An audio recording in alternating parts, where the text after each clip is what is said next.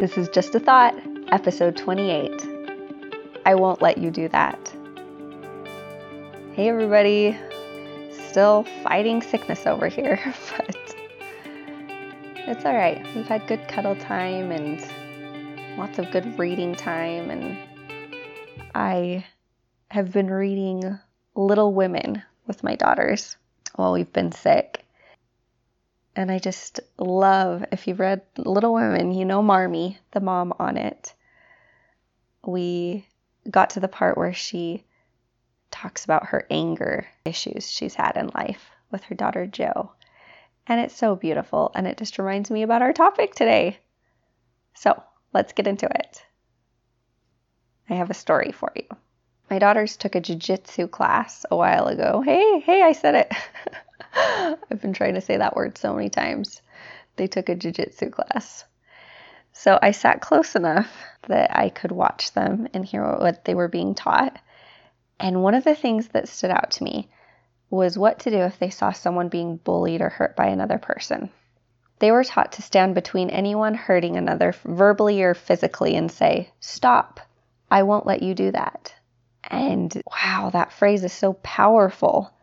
There's so much intention in it.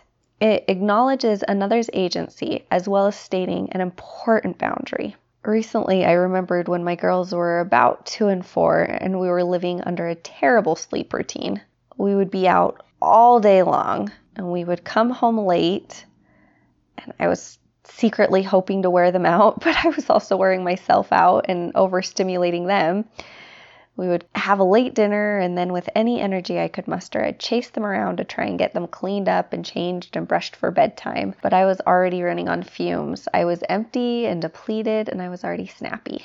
So bedtime was a time of tears. I would get angry and yell and threaten, and they would laugh and run around and jump and yell, and they had a blast. And I would get angrier and angrier and more and more miserable. And it would end differently depending on the night. Sometimes they would both just end up in my bed with my husband and I, and other times I would end up in one of their beds. But either outcome was frustrating to my husband and I because we needed alone time and time together.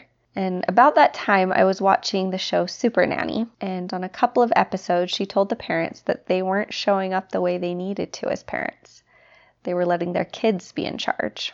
She explained they needed a routine, a nap time or a quiet time, and a bedtime, even for kids who are older. And it needed to be before they all got tired and worn out. Also, they needed to be firm and consistent about bedtime. We all need quiet and rest.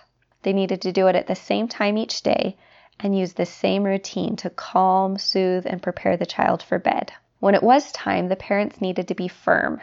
They were to put their child or children in bed and simply explained that it was bedtime. They had gone to the bathroom, drank water, had cuddles and kisses, and now it was time for bed. They were going to leave the room, and the child was to stay in bed. Then they were instructed to leave the room. If and when the child got out of bed, they would simply pick the child up or take them by the hand and put them back in bed as calmly and firmly as possible. And of course, the child would think it was a game at first.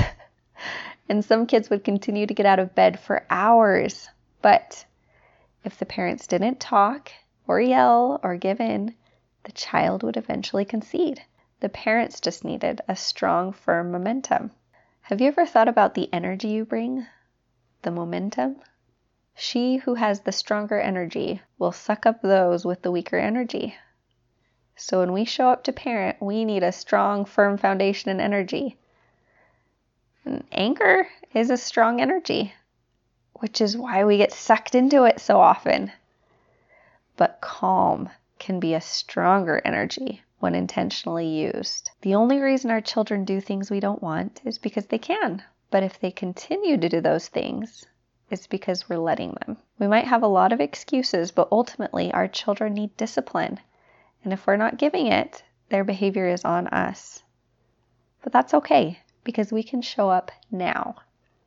We have the upper hand as their bigger, stronger, and hopefully calm authority figures.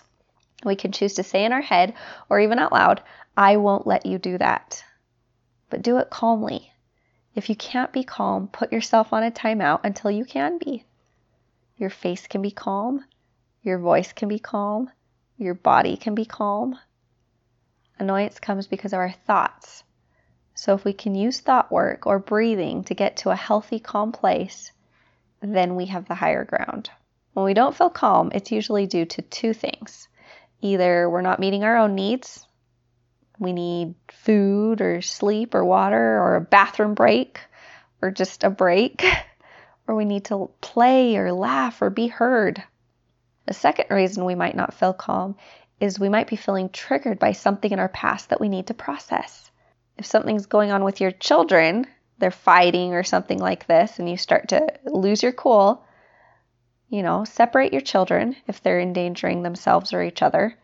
Maybe put everyone in separate places for some calm, alone, or quiet time. And then get to work. Don't mindlessly scroll on your phone. Don't read a book. Pull out your journal and do a thought download. Feel the emotions in your body. Recognize them and name them and determine what messages your feelings are trying to bring to you. And breathe. Breathe in eight seconds. Hold it for eight seconds. Breathe out for eight seconds. Do that eight times. You'll find yourself in a more calm, present state. At this point, you can determine if there's anything you need to do to meet yours or your children's needs so you can be calm. When we're calm, then we're able to parent. So I tried this myself. My husband and I would do our bedtime routine with our girls, and then we put them in bed, and they got out. And we put them back in bed. I want to mention, Super Nanny also directs parents not to talk after the third time. Not even with your eyes and your face. You're just going to lead them back to bed. I like to look at it like a game. If you try enough times, you're going to win. And for me, it's actually nicer to decide that I don't need to talk, because actions are much louder than words, and it's easier for me to be calm when I'm silent. So we did it, and they got out, and we put them back, and eventually they stayed in bed. And I share this with you because bedtime is one of my favorite parts of the day now, and it has been for years since we implemented the stay in bed rule. I love bedtime because my, my children open up at bedtime.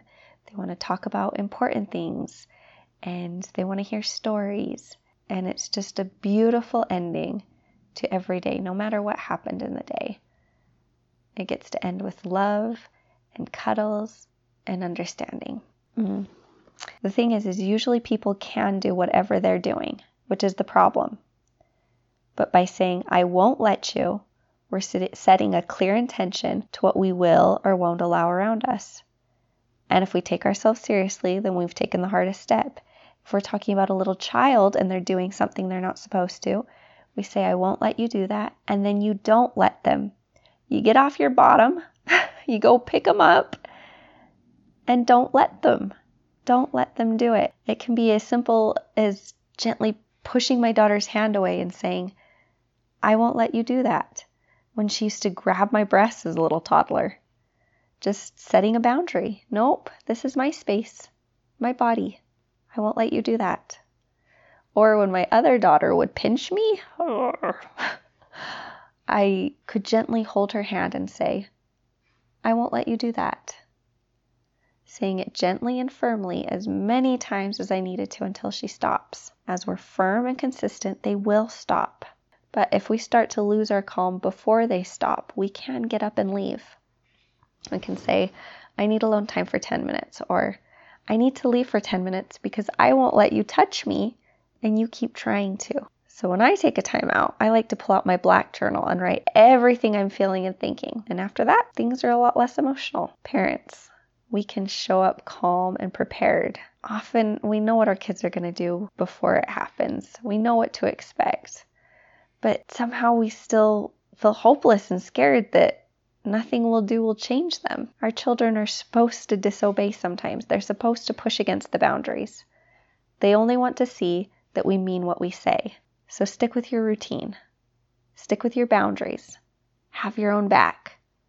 And whether they choose to obey you or not, decide right away what you will and won't allow. And then, when they push the boundary, let them know, I won't let you do that, as a calm and confident mom or dad. This is Christina Stead.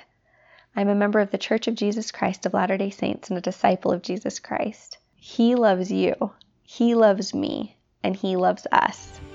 This is a podcast for parents willing to change their mind and change their lives. And this is Just a Thought.